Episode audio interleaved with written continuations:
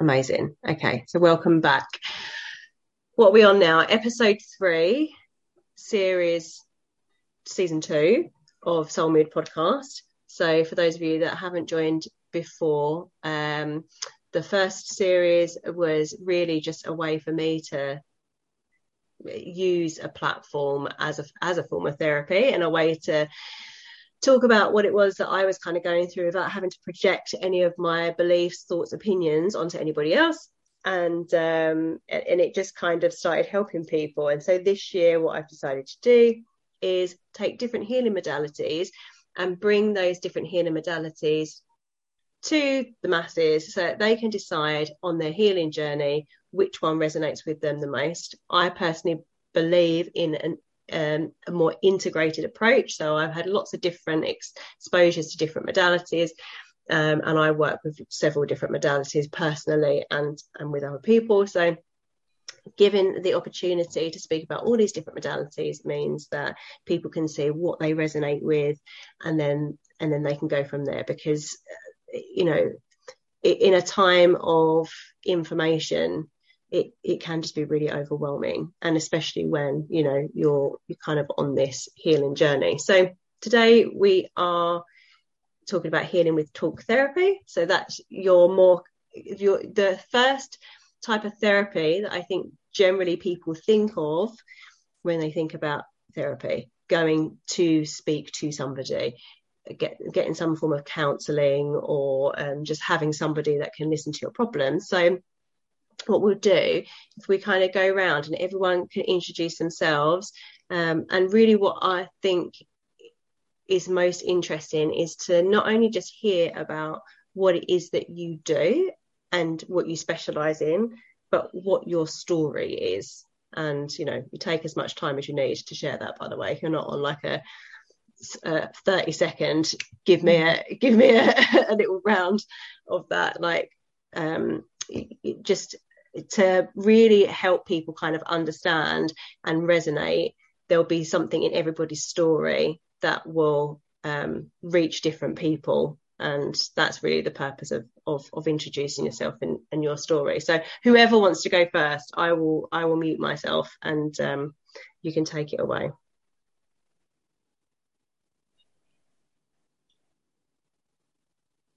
We're all Ladies. too polite. Ladies first. oh yeah. Quite convenient. oh, I don't mind going first. I'll get it out of the way. I hate introducing myself. It's so strange because I feel like oh, there's just so I, you don't know where to start. I suppose I think I'll start with me and who I am really because I think that definitely brings a lot to my practice. I was kind of saying that earlier to you guys. So, um, yeah, my name's Charlotte. I'm a cognitive behavioural therapist for, um, I work for the NHS. Um, my, it, I suppose my journey actually started from the womb, if you like. You know, I've been brought up around, you know, severe mental health difficulties from OCD to uh, paranoid schizophrenia. It's just literally a very interesting life. Um, and it, it taught me a lot. I think I actually fell into psychology as a last resort. I did performing arts, so I was um, I was going to go to Mountview. I, I um, was singing, dancing, acting, like that was my thing. But then I also took psychology. I was always drawn to it, so I felt like I needed a bit of a balance. So I went to um, university, completed my degree, um, which was an experience in itself because I was massively recognizing what it's like to to be outside of the I suppose the family network and to see what life is like outside of that. And I quickly realized that mine wasn't a conventional sort of lifestyle. Um, I was very, very anxious, very socially anxious. I probably, um, I'm surprised I actually got through university. Um, I later come to realize that I was struggling with PTSD. Um, technically, it's complex PTSD, lots of different trauma throughout my life. Um, and I got through it, and I'm so proud of myself. Um, and then I, I, went to volunteer. So I worked in Sri Lanka. I volunteered in this country. I'm massively an advocate for awareness of mental health. So I worked with the Alzheimer's Society, um, and just yeah, just dedicating my life. If I wasn't performing, I was doing something in mental health. I worked at a rehab and I got I got a job there after doing bar work and stuff like that. And I was training as a counsellor, so I did um, a counselling skills course, and I was um, taking on patients alongside training.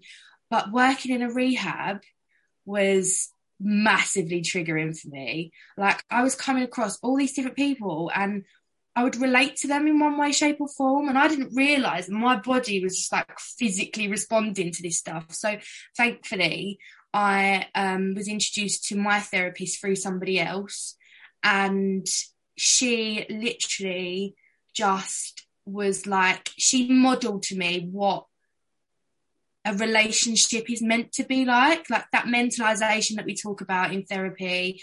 She just did that so well for me. And she was an integrative counselor, and that was what, what I was working with. So she but she was really good because she knew I was from a psychology background. So she would bring in the theory and she'd be like, Do you know much about this theory and like how it works? And it was almost like really educational along like alongside my my journey in therapy. So I had my first bout in about a year and then I thought actually no, I'm ready now because I I decided to come out of the rehab I was working at, decided to stop traumatizing myself, and um, I actually got a job working in the NHS. So this is where I feel like I really grew because I was able to. I think I I liked how structured the NHS training was for me. Um, so I was training as a psychological wellbeing practitioner, which is kind of very basic level CBT, like cognitive behavioural therapy stuff. Um, but it helped me grow really and have a baseline as a therapist. And I quickly learned, you know, how to apply these techniques to a lot of, you know, different anxiety presentations, depression but I, I there was just, I just wasn't going far enough with it. Like I knew I could go deeper with people, but I just didn't really. I hate using the word deeper, but essentially that's what you're doing. You're getting to the core, and obviously we weren't necessarily trained at that level. So I got really frustrated because I was able to assess and identify people that have you know, PTSD, personality disorder, um, severe OCD, or even just moderate OCD, all of these things that as a psychological wellbeing practitioner, we didn't work with. So I'm really, really grateful, but also proud that I worked really hard and I got onto the high intensity training. Um, and basically that is the cognitive behavioral therapy training that um, that we put on. And it was just the best and hardest year of my life because obviously it was through it you know it was quite recent. I've been qualified um i qualified last year. So even though that doesn't sound like long i think the training was two was two years or a year? I don't know. Anyway that that's quite it's quite intense training but alongside that you've got covid going on you've got your personal stuff going on. So um yeah it's definitely challenging but I just I loved it. I loved it, and I absolutely love the fact that um, I come from an integrative sort of background. So obviously, you know, thinking about different modalities because now I'm at the I'm taking on the opportunities of picking up different stuff. So things like EMDR, which is typically used with with PTSD, things like um, I'm very much into compassion focused therapy, um, ACT, which is acceptance and commitment therapy. So it, yeah, I just, I'm just so grateful to have this, this sort of in my life. And this is exactly why I'm here today to just continue that journey, but also as a wounded healer, like have my story told because actually I don't get to do that really often. And I think that's also good for me as a practitioner to open up to both sides of that and allow my, I suppose, my shadows to to kind of combine and, and be together if that makes sense to anyone. Um, yeah, and I have a dog that I love and a very loving partner. I actually have a really good support family around. Like my family is a good support for me at the moment. Now I I know how to deal with my stuff and and sort of navigate these relationships. Um, what else do you need to know? I feel like that's enough. How long have I been talking? But yeah, grateful to be here. That's that's all good. That's all good. Take take as much time as you like. Um, yeah, Sam or Adam, introduce yourself. Yeah, I'll um I'll introduce myself. So I'm Sam Stone. I'm also a cognitive behaviour therapist. Um, and I, I agree with you, Charlotte. Like I didn't qualify that long ago either, and even though it's not that long ago, it's really intense work, isn't it? And time just it it, it flies, but at the same time, um, you learn so much. It's so intense. Yeah. So um, I, I was actually really um, really poorly as a child. I had a lot of like physical health problems. So um, and I, I also had um, like depression, anxiety problems during teenage years. Um, I actually dropped out of college because I, I, I was failing everything. But then I learned about mental health nursing and how you only needed at the time you only needed five GCSEs to get into mental health nursing. It's a lot. Um, it's a lot more now, but I was ever so lucky to get into that nursing program, and that's basically started off my whole journey into into mental health. I didn't go into physical health nursing because I would have found that too triggering as well. Um, going into a, a um, yeah, a, a hospital.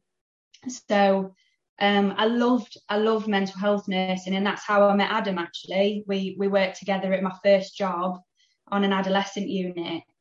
So, and that was really intense work, but um, like there wasn't much um, much extra training after that. So even though I had a bit of insight into mental health, I, I, I just kind of felt frustrated, like I wanted to um, learn a type of therapy or learn a little bit more about all these disorders that we were kind of dealing with to further help these kids. And so um, I actually then went into a, an opportunity came up into health visiting. So for some people don't know what health visiting is. Uh, quite a few people don't. And what it is, it's um, public health nursing. So it's like the nurse that you would see after a midwife, and they um, help families from the age of 0 to 5. So learning about kind of public health and once mums found out that my background was in mental health nursing, that I I did get a lot of people on my caseload, a lot of new mums on my caseload with OCD, um, with depression, with anxiety. So that was that was really cool to work with that, but again, really intense. So then um, another year after that, the opportunity came up to to do CBT, the diploma, the postgraduate high intensity diploma for that, and it was the best thing, honestly, I've ever done.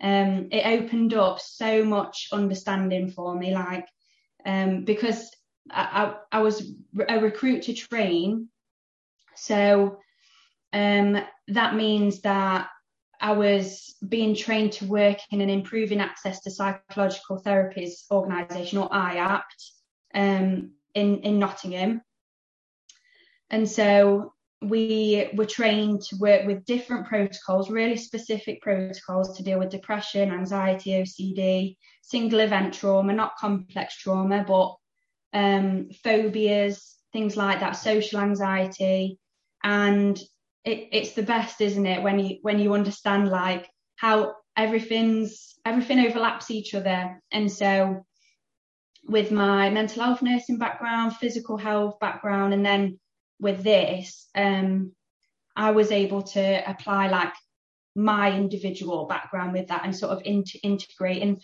I agree with you, Charlotte, as well, in that it's um, psychoeducation is so helpful that education piece with therapy is so helpful for people. People appreciate it so much.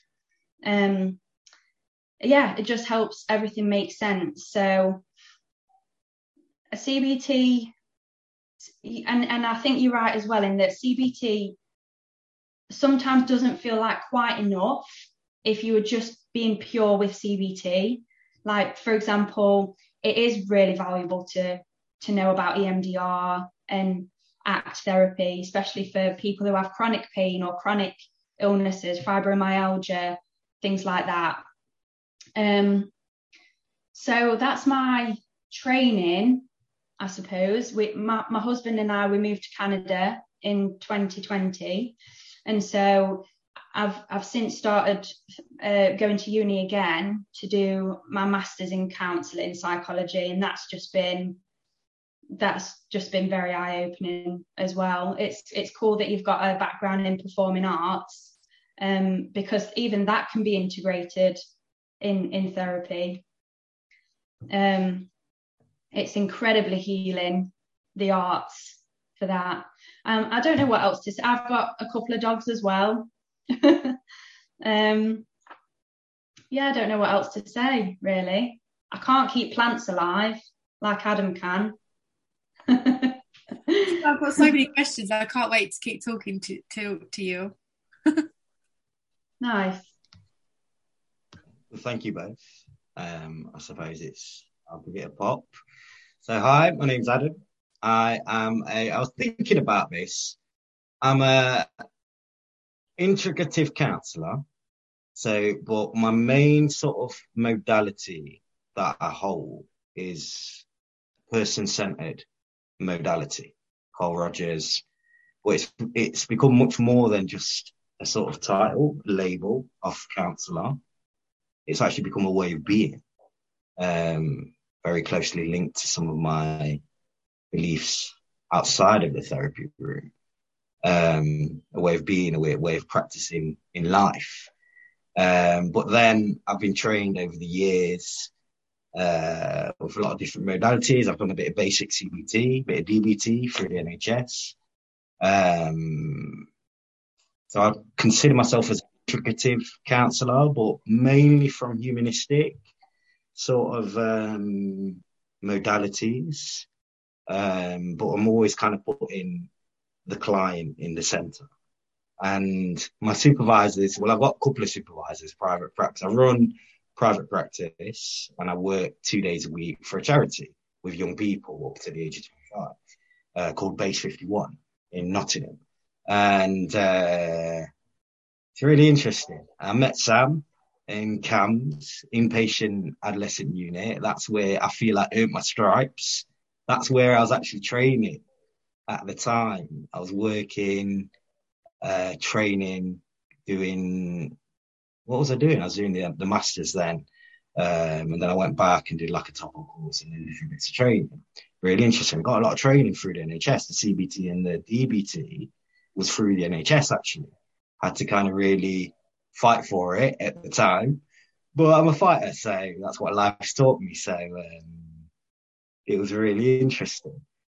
I've been in practice. Oh boy, uh, I think 2013. I've been practicing counselling from since I qualified. Um, I, I, was doing that in the inpatient unit anyway. I was offering one to ones and doing, you're doing counselling, but you're not getting paid for this, you know. Um, but it was just interesting, really interesting experience.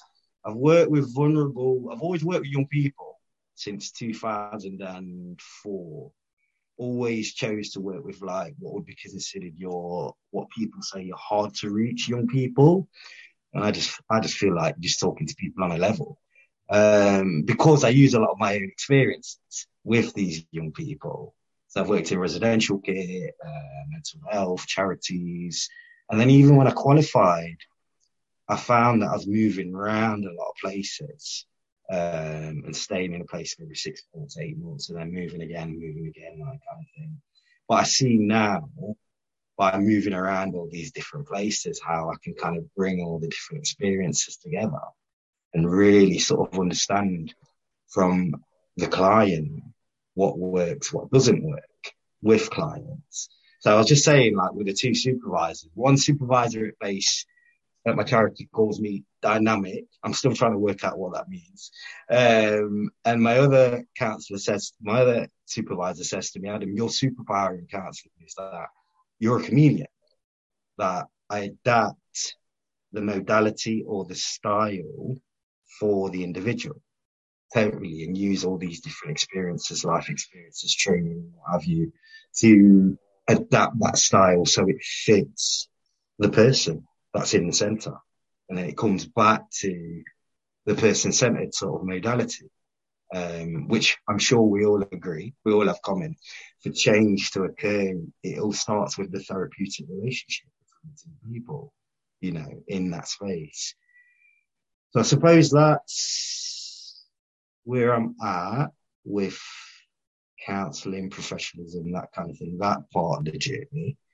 Um, myself personally, um, interesting because I'm a bit of a, I'm not your sort of typical counsellor, if there is such a thing. I don't, well, if there's such a thing but me being male from a working class background and being an ethnic minority, that's a bit of a rarity in counselling. But it's actually starting to play out. Well, it has over the years with in terms of meeting that client need. And in private practice, it's really interesting. Get a lot of males, ethnic minority males, coming my way, searching me out, which is really interesting. So my journey, uh, grew up in a rough council estate, uh, interesting, very interesting, growing up in the 80s, 80s, 90s. I think I'm a lot older than everyone here. Um, in that council estate that shaped me, those experiences. Um, I remember when I was growing up, actually, I remember because I had a lot of sleeping issues and experienced a lot of trauma at different levels from family and outside experiences. Um, started to move with a lot of the wrong people before I did my counselling training. Um, it was really interesting. I'm just remembering now when I was at school, people used to come to me and say, Adam, can I have a, can I have a chat with you? Can I have a one to one at school? Right, this is 14, 15. I remember there was like this riverbank, and we used to go over there. That was like my office. and I didn't realize what was going on. And we're sitting down with people, like everyone's like agony at uncle at school, and it was just really interesting. So I always knew from there I wanted to help people, but I wasn't quite sure where to go. Then I got off, got tra- went traveling. Well, going back when I was younger, I remember the doctor saying to me, giving me a card and saying, because I wanted sleeping tablets. You know, like, I'm not giving you sleeping tablets, but here's a card for counselling. And at that point, at 15, 16, I don't know, I forget this, I chucked it in the bin. Ironic, I'm a counsellor. All right. Um, and then the journey continued. I got off traveling for a year. Then I was like, had this aha moment of kind of finding myself. Yeah, I want to do counselling. Came back, got on the course, stuff like that, and then here we go. And then had my, I've been having my own counselling, and I still dip in and out. I truly believe that it's really helpful um, to have your own counselling, and that's what changed my life. That's where, when I started to have that counselling and actually doing that course, I started to kind of move away from certain individuals, stop doing certain things. It fixed me right up, to be honest, because I could actually hear myself, you know, explore all parts of myself. And that's kind of the first time that that actually happened in my life where I felt safe enough to do that and actually, uh huh, okay, this is not what I want, that kind of thing. And so it's kind of saved me, to be honest.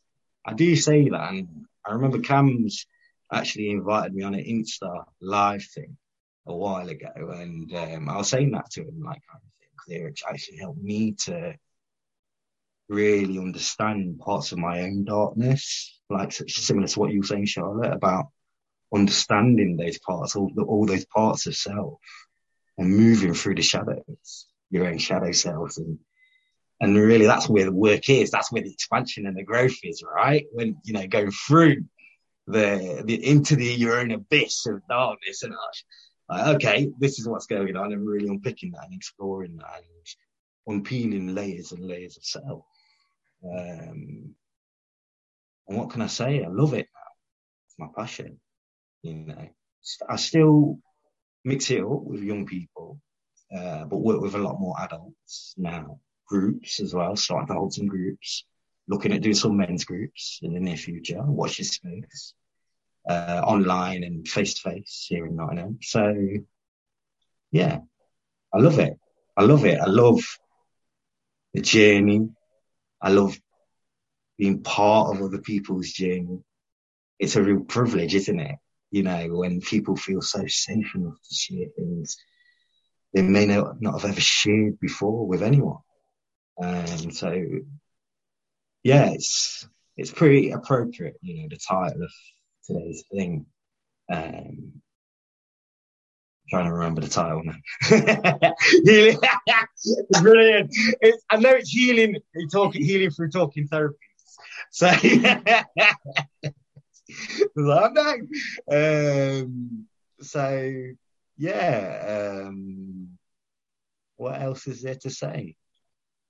Yeah, I like to live on my own because I'm a bit of a grumpy bear sometimes. I like my space. Um, I really love this. I love having these last couple of years of living on my own. This is where There's been some last like two, three years have been some serious growth. That's a good thing, you know, and uh, I love it having my own space. Uh, hearing my mates and stuff like that, you know, they people come here and come in here and sit in here with all the plants. And they can breathe again. Yeah, yeah, yeah, yeah, yeah. Extra oxygen. Yeah. But I bet every single one of us on here is introverted. That we all actually enjoy our own space. And I mm-hmm. think a lot of that comes from because when you have this this um like natural aura and energy about you of that you're compassionate and that you're giving and that you can actually hold space for people we naturally will attract people that want to talk to us and want to tell us everything. And so, because of that, then your space becomes so sacred when you're by yourself because we, you have to kind of process your own thoughts and your feelings and emotions as well as thinking for somebody else or, or holding that space for someone else. So there is so much that came up in all of that. And my brain, the whole way through, I was like, I wish I had a pen because I've got paper in front of me. I wish I had a pen so I could write down all of these questions that have come up in my mind. Because what I like to do is like think about what's the most important questions that people would ask. And I was thinking about this before as well, um, earlier today, and my experiences with therapists. So I actually started having therapy when I was, I yeah, I must have been 14, I think, when I saw my my first therapist through school. That was that was the school that kind of put me in touch with a therapist, and it was really interesting actually. If I'm thinking back now, it wasn't actually because I had asked to see a therapist, or it wasn't even because I thought that there was really anything wrong. What I was going through at the time. Uh, I can only assume that the school felt that I needed that additional help, even though I didn't actually recognize it. I think it was all around the same time when my I think my dad tried getting in contact with me and I didn't want anything to do with him. And it was something like they had to go through the school, like they had to kind of I can't remember what happened, but it was something like I had to have a meeting with them and say that I didn't want to have contact with them, and it was like an additional witness or something, I guess. Um, and then they started offering me like therapy, and I really didn't understand really why I was being offered it, but I did it anyway. Um, so that was a, a, school counsellor, and then I was referred to um, another therapist. Um, I think I might have been referred via a doctor actually, and then uh, the the I had another therapist when I was married, and then I had another therapist after I'd had my daughter.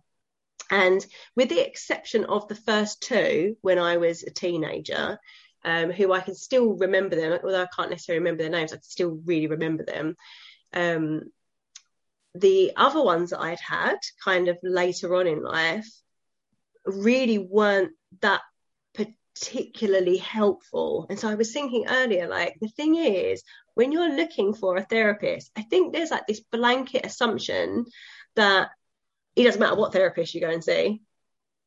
Doesn't actually doesn't doesn't matter. They're all going to do the same thing. They're all going to teach you the same thing but that's not actually the case.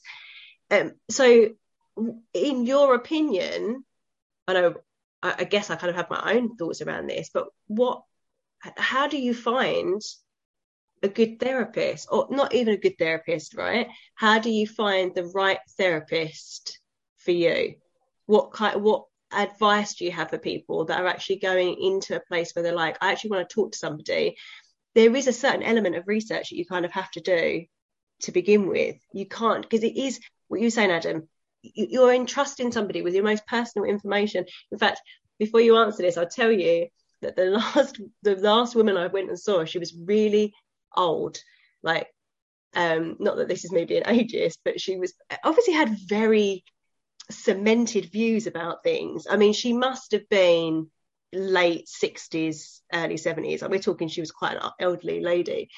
And she sat there listening to me kind of talking about all the stuff I was going through at the time. And she, um, I don't think I've ever told Dave this, I might have done. She said to me, Is your partner gay?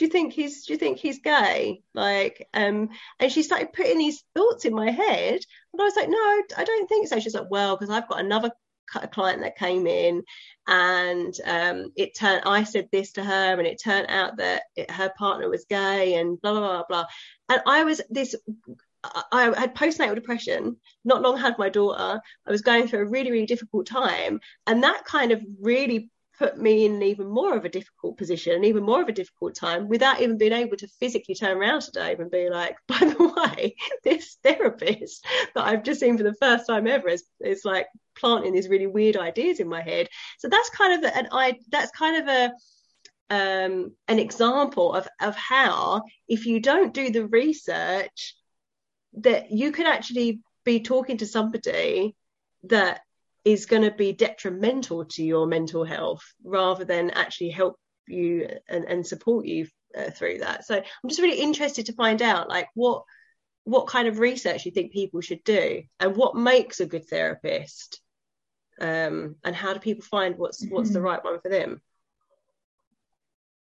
hmm. There's quite a few questions within that, Nat. Yeah, sorry. I, I was thinking the same No, it's fine. I'm just thinking. I'm just thinking about what come into my mind when you were talking. Um, and I think my advice would be, you know, you don't have to stick with the first therapist. Um, and, you know, in terms of searching, I would say obviously you can get free NHS on the um, free therapy on the NHS, and you can get that through self referral or through your GP. So the issue with this this question is that you can't choose when you work for it when when uh, you're going you're having free therapy essentially. I think there's a beauty in that because I think um, within my service anyway, we do a triage, we do a, an assessment, and we work with the the client to see what we think will work, but also or will work for them, and whether that's something that they want to do. So that was leading me on to think about expectations.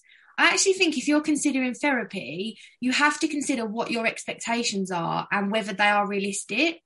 So, you know, without going, you know, without spending too much um, of the time on this, I do think that some people aren't always ready for change, and that's okay. If you're at that point in your journey where you know you you just taking that step and having someone there to listen to you if that's enough at that point in time then that's enough. Whereas some people i think come into the service will have i don't know eight sessions and are kind of like well what well now what? Well uh, sometimes i don't think it's always the therapist. Sometimes i think it's it's also you like what are your expectations and and how and can that be achieved by the type of therapy that you've got in front of you. Um, I mm. hope that's kind of answering your question, and I hope it's not dismissive of of some people. But I do generally think, you know, I, I had a therapist, a, a, a, a patient who described therapy therapy to me as like a you know the balls of this is I'm a 90s kid so you know the balls of um elastic bands and there's loads and loads of elastic bands and they're all different colors. And you know every time they've had therapy they described it as like just taking off a few of those different colors and then sorting out those elastic bands. You've still got that ball left but it's just that little bit easier to put in your pocket. It's just that little bit easier to to kind of carry around with you or to know what to do with it and where to put it. So i think also yeah expecting that expecting it as a journey rather than i'm going to have this course of therapy and then i'm going to be okay And actually, that isn't always the case, and that's okay in itself. Mm-hmm. That's what was going through my mind when you were when you were talking. Mm. Yeah, I I'd like, agree. yeah, I'd like to second on that. That you know, quite often when I'm talking to mums in private practice and through the different workplaces, the charities and whatever that I've worked, that mums will quite say to me, "How long is this going to take?" This is like before we've even had an assessment, right? This is just a consultation call or just a courtesy call from work or whatever. You. Now, how long is this going to take? And my response is, well, how long's a piece of string? Because um, you, in, terms of healing and the journey, it's completely down to the individual. And you're right there, Charlotte, in terms of, yeah, there's an element in terms of expectations, but then there's also an element of how much trauma that person has experienced. You know, because I like Gabba, um, what's his name, Mate, Gabor, Ma- Yeah, Mate said, we're all, yeah. yeah, we're all walking bags of trauma. And I love that, right? All of us. That's what I Mm. truly believe. And then it's about, because like you say, with the elastic band, you might be taking one piece or one layer. I, I might like, might use an onion analogy. You might be peeling one layer of the onion within those eight sessions. And then it also depends on what sort of service. This is very important because it's like if it's through the NHS, you don't get that choice. Like base 51, you don't get that choice. You've got a late waiting list, you get allocated. But what we try and do at base 51 is allocate and best match that individual to, because, because the person that allocates is a supervisor for all the um, counselors or the therapists. So they'll try and best match that person, right? So I seem to get a lot of young people that are from ghetto environments and it works, right? It works because I can chat to them on a level and that kind of therapy works where then you have to adapt that style of therapy for the person. But there is cases as well, um, and I, I think this can happen in the NHS that if it's not just just not gelling for whatever reason, that therapeutic relationship or of the personality change isn't happening for whatever reason, whatever this clashes, cu- or not enough cultural competence, or whatever it could be. It could be triggers, it could be previous traumas, being a male therapist or female therapist, or any kind of thing, right? all these different considerations to think about that quite often they can change, but I don't know if that is the case now in the NHS. Like that, that's happened with myself.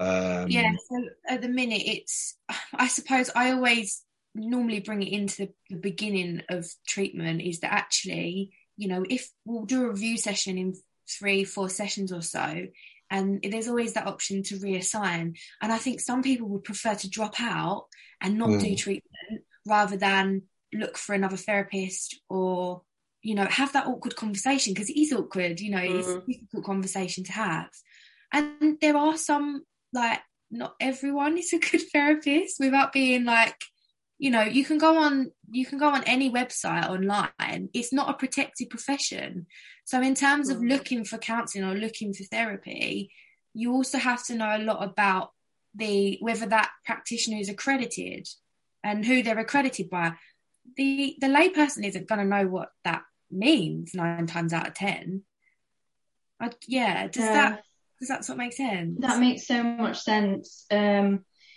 that like for me, um, at least having at least having like um, uh, a background in evidence based practice is is really important to look out for.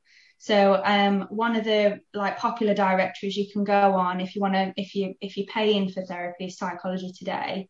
They'll often have a list of what they what that person specializes in, and you can have a chat with them often for free before you decide to start a piece of work with them. I've worked with two IAPT companies now. Um, the first one that I worked for, um, we were expected to do four four assessments every week, and we were expected to, no matter what that client presented with, take that client on our caseload, and that just got like overwhelming. And and you're right, Charlotte. There is that you know if, if you're not gelling with a with um, a client, it is an awkward conversation to have. But um, I personally, because I, that was my first job as a therapist, I did I was like really open and said, um, you know, you've made that this brave step coming here today and being open with me today. But um, you also always have the option of um, you know, and letting me know, like eliciting feedback is really important in CBT, isn't it? And yeah. making sure that the therapeutic relationship is is working for for both. That's really important. And if it's not, there's nothing wrong with requesting another therapist. Mm. Like for example, I remember one of my first clients um, was really struggling with with grief, like complicated grief. Um, and you don't really get taught that um, in uh, in CBT specifically. Yeah, it is about depression, and it's about anxiety, and that's exactly what my supervisor advised me. Um, just like work with the depression, work with the, with the anxiety, but it was more than that for her. And as an as an, an inexperienced or like novice therapist, I felt like I was in the deep end with her. Whereas the next I observed, I don't know if I'm supposed to mention the names of these um, services, but the next one that I um, worked for felt a lot better. Like we did telephone initial assessments and um, the psychological wellbeing practitioners did that as well, but the, the CBT therapist did. And then at the end, we discussed uh, what the difference was between counselling and therapy. In ca- Canada, those terms are interchangeable.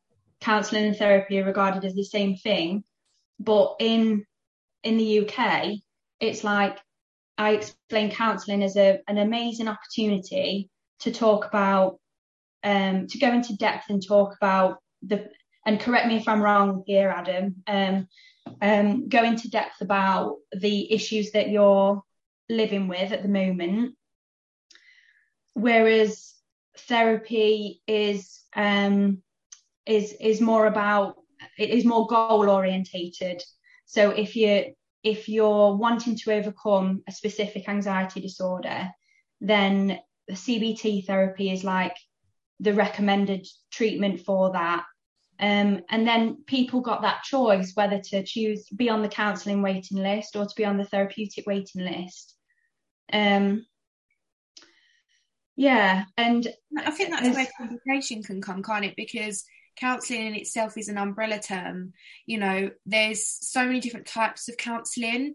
You know, there's um like you were talking about the dynamic therapy, you know, we've got dynamic therapists, there's IPT therapists, interpersonal, um, you know, and yeah, it's it's so much more complicated. So I think there's no it's not a surprise that people come into the service or I talk to people and they say I had this really bad experience like what you're saying Natalie. Like that doesn't surprise me because it is so much we it's so complicated. It really is. And it isn't just as simple as as finding a counselor and like Adam was saying and they all do the same thing.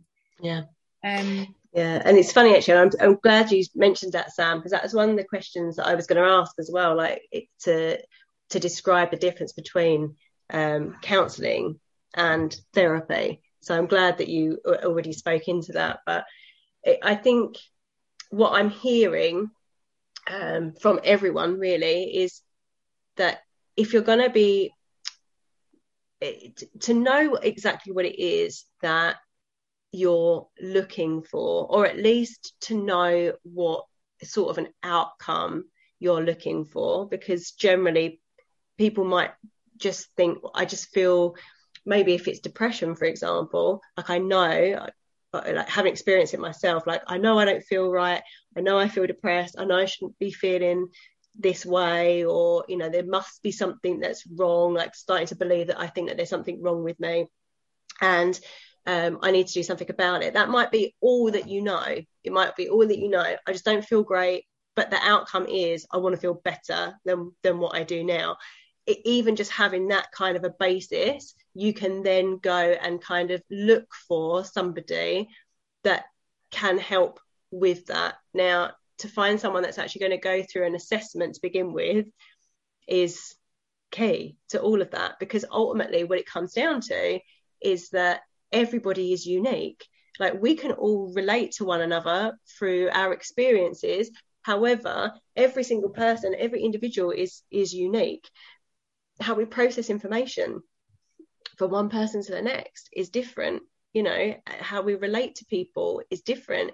So just going into an, into somebody's home or into somebody's office and them not even taking the time to kind of get to know who they're dealing with and you know why they're there um, and they're basically just sitting there as some kind of a sounding board then you're probably not going to get very far with that person because for, for you to receive some level of help that other person needs to have some level of understanding of of who you are and yeah. what it is that you really need um, yeah. and assess you from there just wanted to add to that because like I can speak in terms of private practice yes there's a lot of valid websites psychology today bacp um, counseling directory there's a lot of valid websites that you can go on and there's certain procedures that I can share that we have to go through as therapists.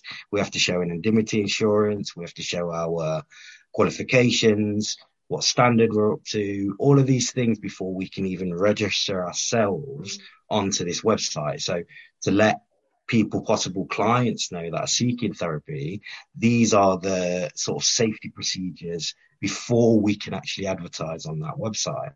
And what I say, and people joke with me, say, Adam, other other therapists joke, say, it's not the best business model. I said, I don't care about the business model because it's a human to human connection, right? it's not bad.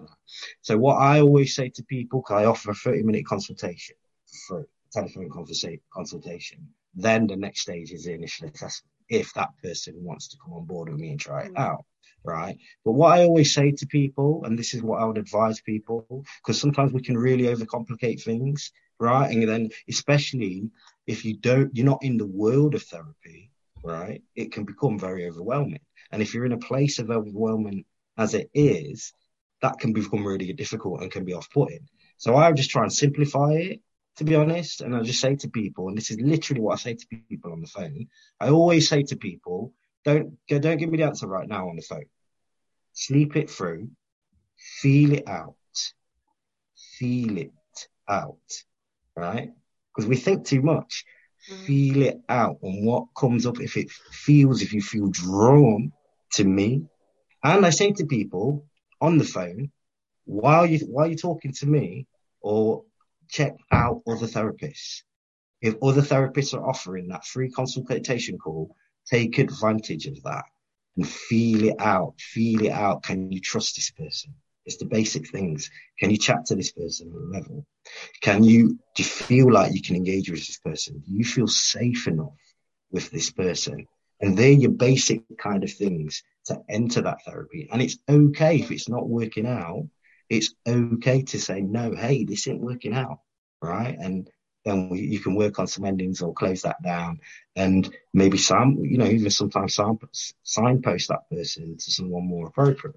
And then it also depends on what kind of therapy, because like with counseling, or if you want sort of a more open sort of therapy to explore, it depends on that. What it all comes down to ultimately is that person's wants and needs, what they want and what they need.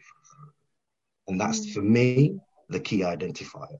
With mm. if it's working within a service or working in private practice, whatever way, this is how I've always tried to operate throughout my journey is identify what the person's goals, what's their wants, what's their needs, and then can we work towards that? Is that something again, or there's other elements that I said that come into it. And that's kind of what I would say as a starting off point is feed it out feel it out with that person. If they're offering a free consultation, take advantage of that. Right. And, but don't, it's like if you're looking at a product, you don't just look at one product. Right. So check out a few different products and then see what feedback you get from that conversation with that person and then take it from there and make your, use your discernment, make, take that decision from there.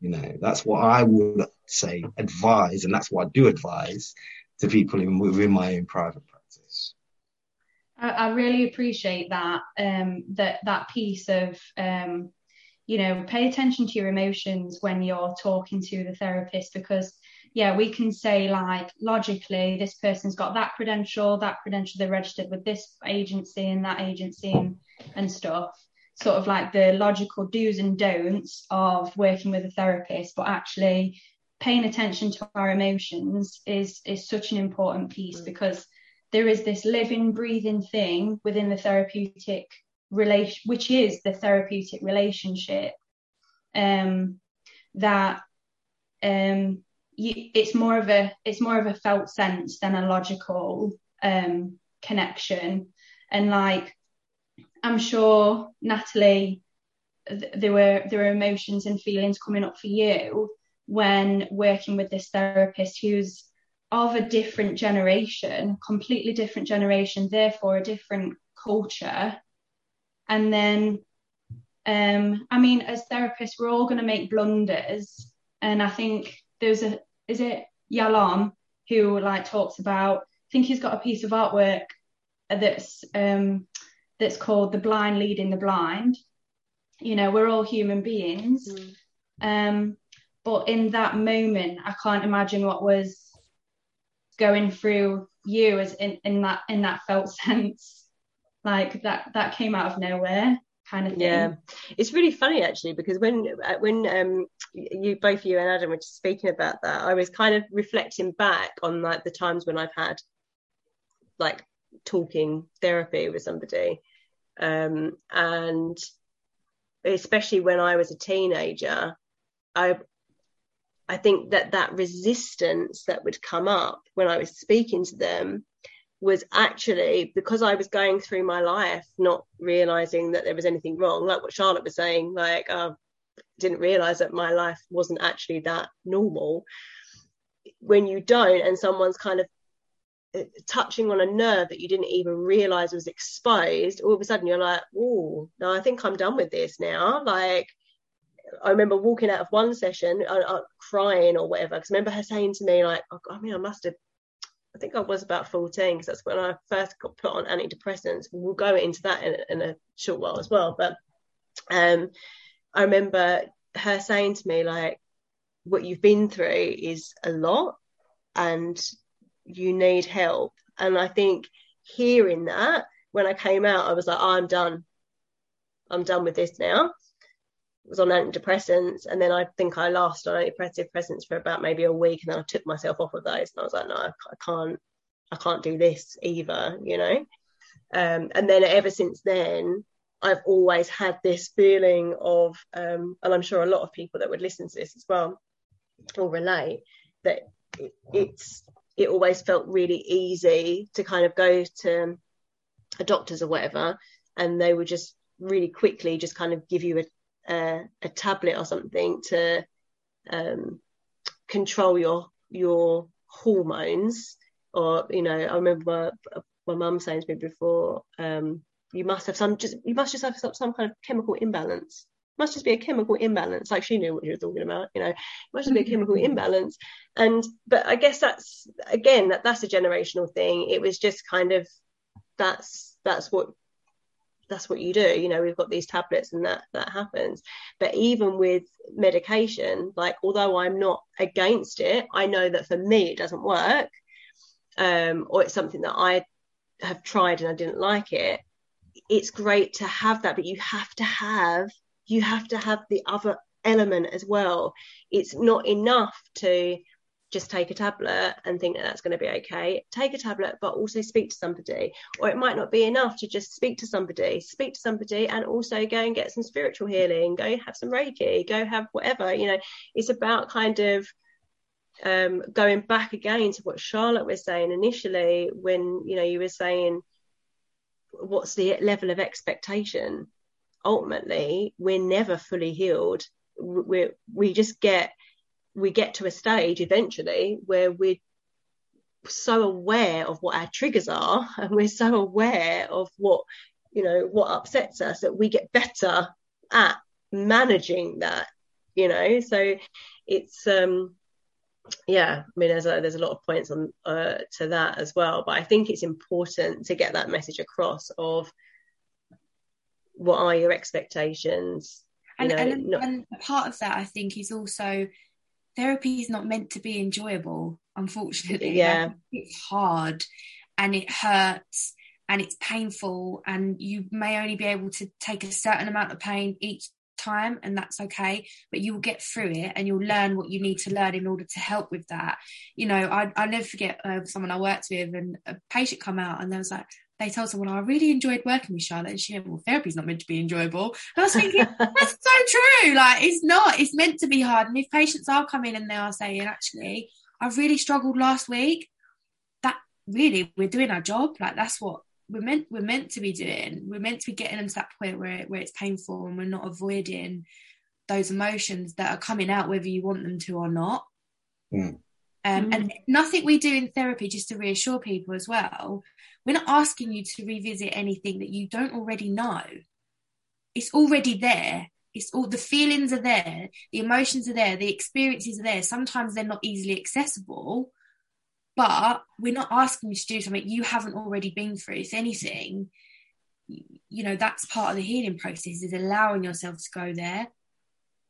Oh, I love how you worded that then. Like you've we're not going on any territory that you've not already been on. Um, that's really beautifully said. Um, And- yeah, I, I, I'm going to steal that if that's all right. It. I love that.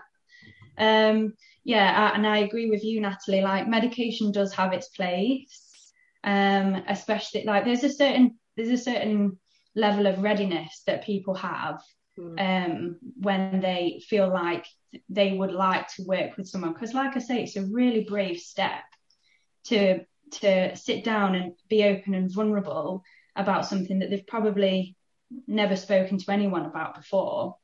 Um, it's a huge step for people, and um, medication can be sort of like that. Um, can just give people that lift, that little lift that they might need to function uh, but it's not meant to be a long term solution at all. It's meant to be a short term thing. And people, I, I work with people sometimes that are on antidepressants or anti anxiety medication for years, and that's how they manage and that's how they cope, and they're just not designed. Um, and there's for so many reasons, I don't recommend antidepressants long term, but um, they do have their place. And I will say, I'll, I'll tell people as well that not every antidepressant is going to work in the same way for every single person. Mm. And so that's why it's so important to have medication reviews with your doctor. So if you are on a course of medication and the doctor said, you know, give it three weeks, I'm not sure how long, give it four weeks or six weeks and come back, please do go back and talk with your doctor about it because if if it's not working for some reason or if you're having any um, nasty side effects, which some some do, like depending on the individual. That's what they're that's what those medication reviews are there for, because then either the dose can be changed or the medication itself can be changed. Um, I'll I'll try and find the research, um, but I- know that um, just having talking therapy alone can elicit kind of uh, similar outcomes to a course of, of medication for, for certain mental health problems. Um, and the relapse rate is really similar as well. But what the research does show is that the, if, if medication is taken in combination with talking therapy, the outcomes are different, they're, they're better. Um, and the relapse rate is, is extended even. Um, um, they're not super sure of why that is, but maybe just starting medication alongside talking therapy can get a person out of that, you know, that thick fog of depression enough so that they may be receptive to therapy. I don't know if you guys Mm. agree with that, but that's what I understand from the research that's available. Um, but by all means, the antidepressant, anti-anxiety medication, if it's helping you function, there's nothing wrong with that. But um, try and find other options instead of that being your long-term solution because there's there are so many healing modalities um, that can work with aspects of yourself that you didn't really know existed like Mm. reiki's amazing and um, um, reflexology talking therapies um, Somatic experiencing is a really yes Mm. yes That's did uh, I had oh, that somatic experiencing for me has been like the major major powerful. game changer. Yeah. Wow. Well, if, Major if- we, we, we speak a lot, don't we, about um uh, the body keeps it, its score. Yeah, This is a really good book. It's quite a heavy book, but yeah, it's just all about that. You know, I love um someone described it as uh, when a deer is running through the woods and they're spooked, they stop, they freeze, but then they shake it off and then Yeah. they go again. As humans, we don't shake we don't shake off the trauma. yeah. You know, my dog does it all the time, but but we don't. So I suppose these sorts of modalities also help with that process as well. Mm. Even Not even very yawning, important. even even yawning is trauma leaving the body. So when Wow. you yawn, make it really big, like literally make it really big. I was even telling Dave to do this last night. I was like, when you're yawning, yawn really big. It's like it's trauma leaving your body. It, it, it fascinates me. And yeah, the body the body keeps the score is is my bible. It's my absolute bible. But it is a it is quite a a, a hard read unless you're hardcore into trauma. like if you're if you're a wounded healer or, and you're somebody like us that is just obsessed with stuff like this, Mm. then it might be a bit of a hard read. And also the book that I'm just finishing up at the moment is uh, When the Body Says No, which is the hidden causes of stress. And that's Gabor Mate. Um, but um, yeah, This is a really point, isn't it? Like the resources that are available. Like Yeah. There's just so many resources that people can draw on. yeah, Yeah. And I think it's about, or should I say, I feel if we go deeper, that it's about the individual. Like Natalie was saying before, everyone's totally unique, right? And medication might work. For some people, it might not work. It might be counterproductive for some people, but it just depends on the individual. And then also remembering, you know, in terms of a lot of the holistic therapies, that, you know, in combination can, that can really, really help at different levels. Um, so yeah, it's just just being mindful of all the different elements and different um, different resources because there's so much out there. Right, not to kind of bombard people or confuse people, but there is a lot of options, you know. Um, and yeah, in some cases, in my experience, medication can be really useful in terms of um, helping people to regulate certain things. Um, but in some cases, it, it's it's not. So it just depends on the individual and um, checking out what's working for you, what's not working for you. It's a constant sort of review process. for you. Hmm. Mhm. Yeah, that's a really important point as well to make is that it is like this constant review. If you if you get to a stage where all of a sudden what you're doing isn't working for you anymore, you take note of why it's not working or what isn't working and then try a different avenue. You know, rather than doing that same thing over and over and over and over again. It's like the the analogy that's popping into my head is like the people that kind of do Slimming World and then they lose loads of weight on Slimming World and they're like, this is amazing. And then they, you know, end up going, putting the weight back on and then they'll go back to Slimming World, but they're not having that same experience as they did the first time round. But because mentally they're saying, oh, but this worked for me before, they'll still continue doing it, believing this is going to work, it's going to work, it's going to work, it's going to work, it's going to work. And actually, sometimes it's not because it might just be that there's, and that, well, the likelihood is is that there's there's something else that is much much more deeper rooted than that surface level thing, and that's why that that's not working anymore. So having that kind of um, flexibility to come away from the things that were working for you and then approaching it a different way is that I mean that for me has been really transformative as well kind of looking at what it is that I'm doing yeah I know this has been working for me for a really long time but actually it's not working anymore what Yeah. can I change relate that to unhelpful coping strategies. So we haven't really touched upon risk, but things like self harm Mm. or drug and alcohol, you know, these are all these are all coping strategies. They're ways to manage how you feel. So what you do in therapy is you learn actually that served a purpose at some point in my life. It doesn't anymore. So what can I do differently? How can I look at this in a different way and experience this in a different way? Yeah.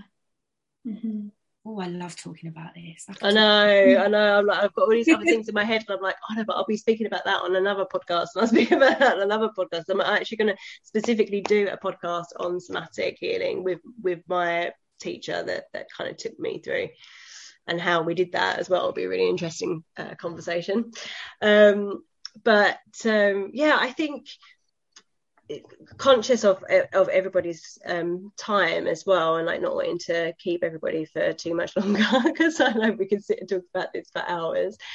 I think it'd just be really helpful, like if there's any um, if there's any nuggets of wisdom or if there's any kind of like specific questions that you always tend to get asked like the most common questions that people ask you because you know as you know there'll be somebody that will be listening to this that will probably have the question but maybe be too frightened to ask it. And so it's good sometimes just to be able to preempt that by saying this is generally what people tend to ask me a lot about. Mm. got so much going through my mind of what we've been talking about. Um, it's cool that there's this link there between um, somatic therapy um, and and the addiction piece hmm. um, of of the way we we cope and um, I'm I'm working in I'm actually working in um, a program at the moment uh, that works with women who are recovering from addictions to drugs, alcohol, even codependent relationships. Um, and the majority of these people have history of trauma and the way that they have learned how to cope with this is is through substances or through food or through sex um, through work even. We and Gabor Mate thinks that we all have a little bit of addiction within us. Um, so the I think the thing that sticks out for me is what what he also says about the fact that addiction is on it can be on a spectrum um, or like a continuum and actually the opposite of addiction is connection mm. and um, there there are so many things that we can talk about on that and, and how to promote connection but it can be like it doesn't have to be with connection with other people although that's that's super beneficial but some people even have trouble connecting with themselves mm. um, and having that integration with themselves and that's what addiction sort of does with any substance is it like it separates your head from your body like you, you stop feeling mm. so you disconnect and sometimes we really want we have we need those moments where we just want to disconnect we want to zone out watch the telly or um, we want to get lost in a piece of work or something like that. So it's actually really challenging to then switch that narrative from dissociating or disconnecting to connecting again. And what does that mean? That can be really scary for people sometimes because what if the relationship you have with yourself is actually quite abusive? What if you talk really nastily to yourself? Mm. Um, that's one of the powers of humanistic therapy, that person-centered therapy is is having that approach of unconditional positive regard. So um, I, I, really value that approach that Adam takes and um, that that that promotion really of that connection with the self. So yeah, the, loads came up for me then. Don't know if anyone else has any thoughts on that. In terms of what you've said, in terms of the unconditional positive regard and that sort of way of being, you know, that non-judgmental approach, you know, because we talk outside of therapy rooms, you know, as friends, you know, that's something that I hold as a, as a way of being, you know, yeah.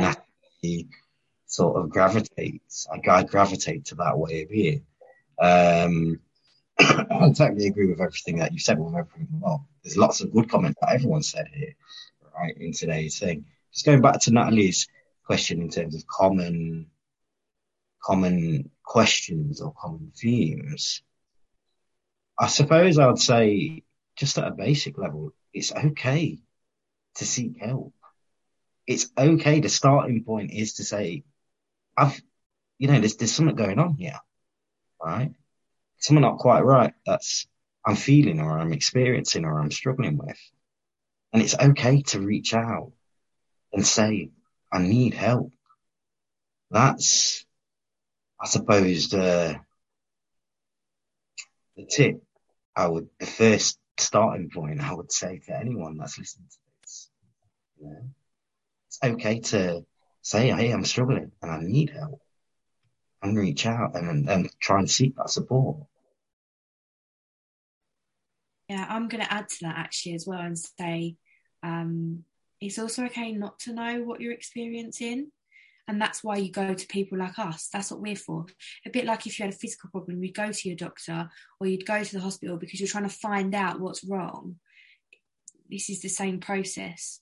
Um, so the most common question that I think I get that come to my mind was, "What is cognitive behavioural therapy?" Um, it's quite a mouthful, but it, it is what it says on the tin. Cognitive is thoughts, behavioural is what we do, and in therapy is trying to understand that and the connection between those two things. Um, we look at what you've been through in the past, what your experiences are, where you're potentially stuck, if so, and how does that link to your beliefs about yourself, your beliefs about others, your beliefs about the world, and what recent incidents have happened that's causing you to come here today? How does that link to any of that? And if it does, what are these patterns that are coming up in terms of what you're potentially avoiding or how you're behaving or how you're feeling? Are you trying to get away from those feelings and really, really making sense of connecting those dots? And then you've got to really I suppose, continue that. Continue challenging your thoughts, continue changing your behavior, and keep that as part of, like what Adam said, as your that is your Bible, that is your day to day life, each day, each day as it comes. Because if you just stop when you finish therapy, all of that learning and that understanding can just be unlearned again, mm. and you're back in those same patterns. I'd, I like to add to that from my personal experiences. I was saying this to a friend just last week, uh, like I've experienced depression myself and into some deep, dark places. And, um, what I've realized is that there's a tendency, there's a very easy tendency to slip back, right? If you're not looking after yourself, if you're not promoting that self care, especially in the work that we do, right? You, I know that you can all feel that. And so it's really important, as you're saying, Charlotte, that a lot of the things that that you learn from therapy, a lot of the kind of more healthier coping mechanisms that you learn upon the journey, that you keep those things up. That self care and that self love is really, really important um, to maintain that. Because then it can be very easy to slip back and spiral back into that sort of negative place. Yeah. And Sam, you probably um, do you know like the cycle of change that we we like go through? Mm, yeah. This this is what this reminds me of. That actually it's not linear. You know, you may relapse, you may lapse, and that's also part of the journey mm. as well. Because that shame kicks in, that guilt. Yeah. Which is normal, but you know, it's part of that is part of the process as well. Unfortunately, for us to learn, we need to relapse, we need to lapse, mm. and that's okay. And this Yeah. is where, as well, things like social media can and does become damaging because when you see somebody that's doing really, really well and they're only sharing like one level of their life, for example, and then you know comparisonitis kicks in, and you're looking at that and thinking, you know, like as as an example, um, I gave up drinking at the end of 2020. It was like 31st December. Had my last drink. I was like, right, that's it. I'm done. It was a battle that I'd had since I was like 11. I was like, I, I'm just, I just don't want to do it anymore. It makes me too un, uh, unproductive. And went through the whole of last year not drinking, and then all of a sudden in uh, it must have been February. It was one evening, and I said to my partner, "Do you, do you want to split a bottle of red wine with me? Just want to like, I, I just just want to have like that drink. I think I'll be okay just having that drink at home." And I literally had like one glass, I think it was, like barely barely drink that. And then with the recent events that was happening, I woke up, I was having like this most amazing morning. I was like full embodiment, like dancing, like meditating and breath work, and just everything was beautiful. And then I had a voice note from my friend, like about what was going on in the news. I don't watch the news or anything like that. So it like completely like, just took my vibe down straight away, which is why I then went on a no voice note cull because I'm like, unless people are telling me what's in these voice notes before I listen to them, like I can't listen to voice notes because you can literally take my mood and completely like like crush it. Um, and so I'd said to Dave that night, I'm gonna I'm gonna self destruct.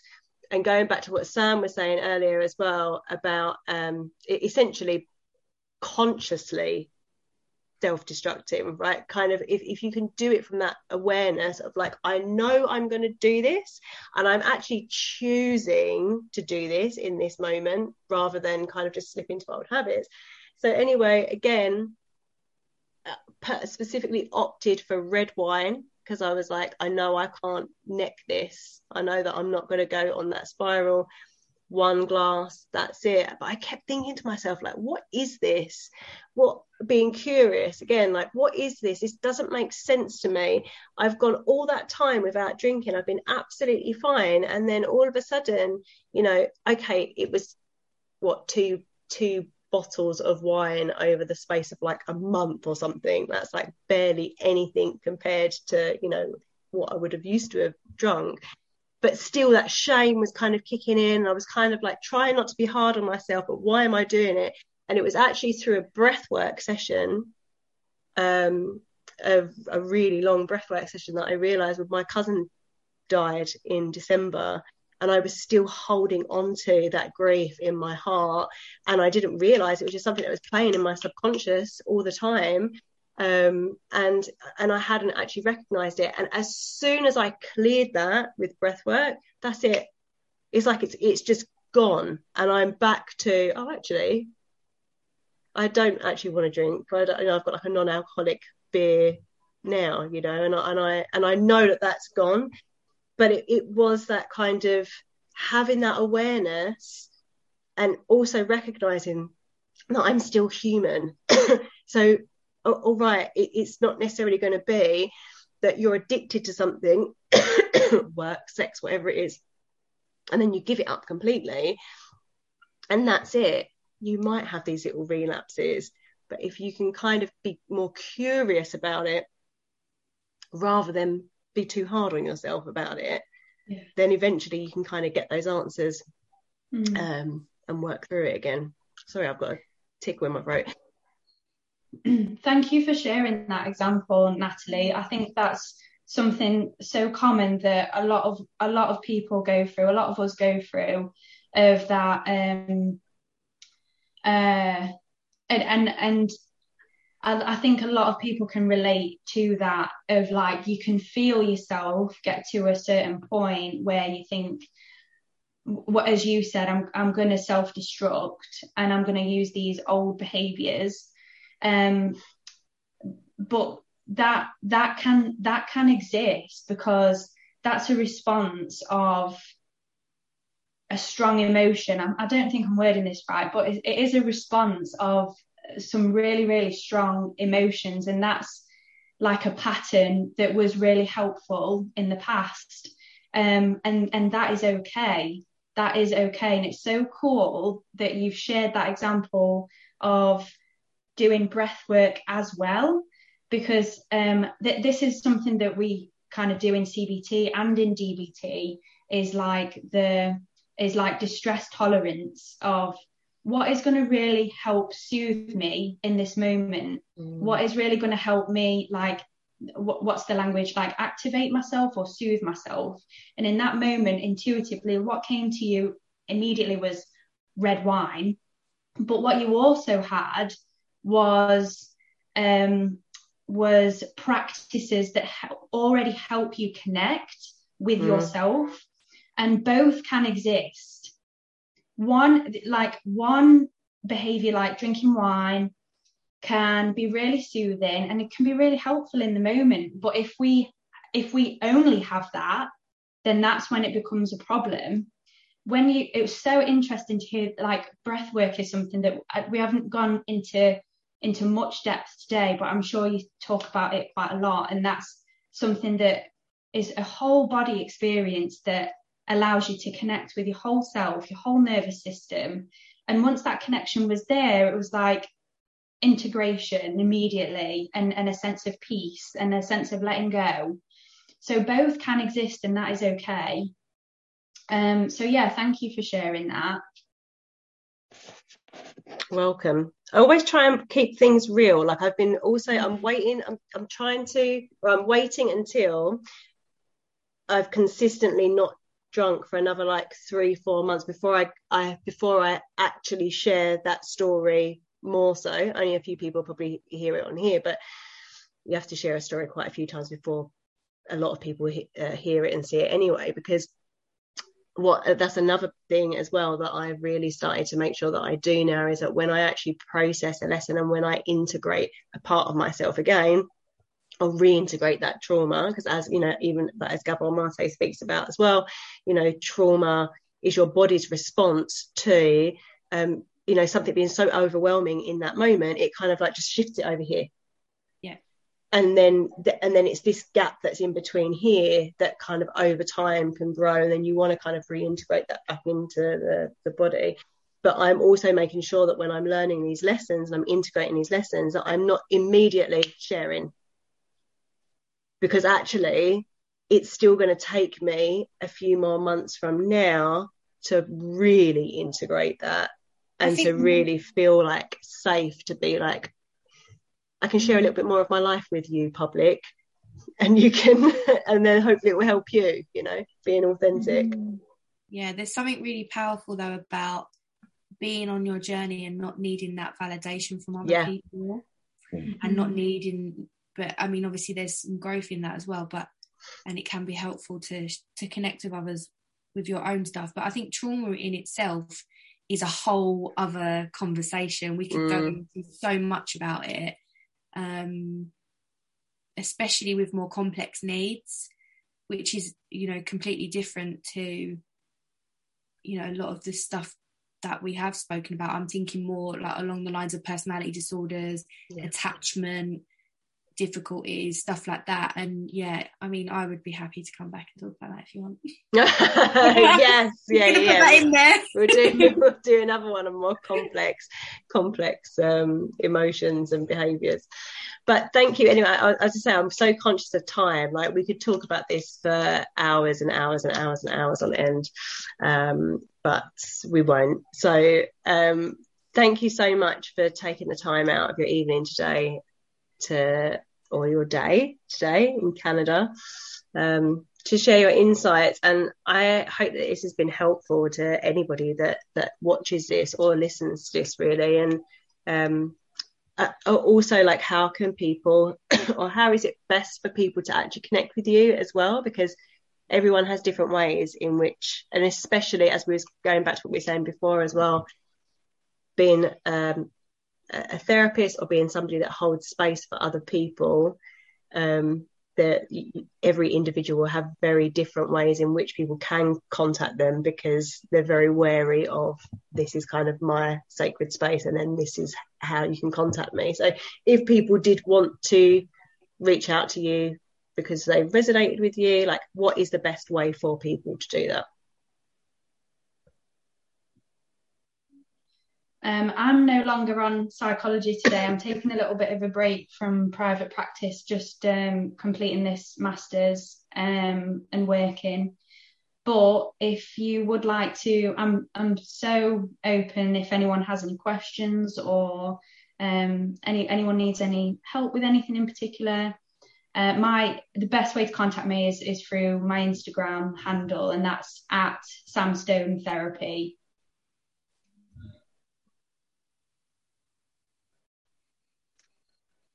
Adam?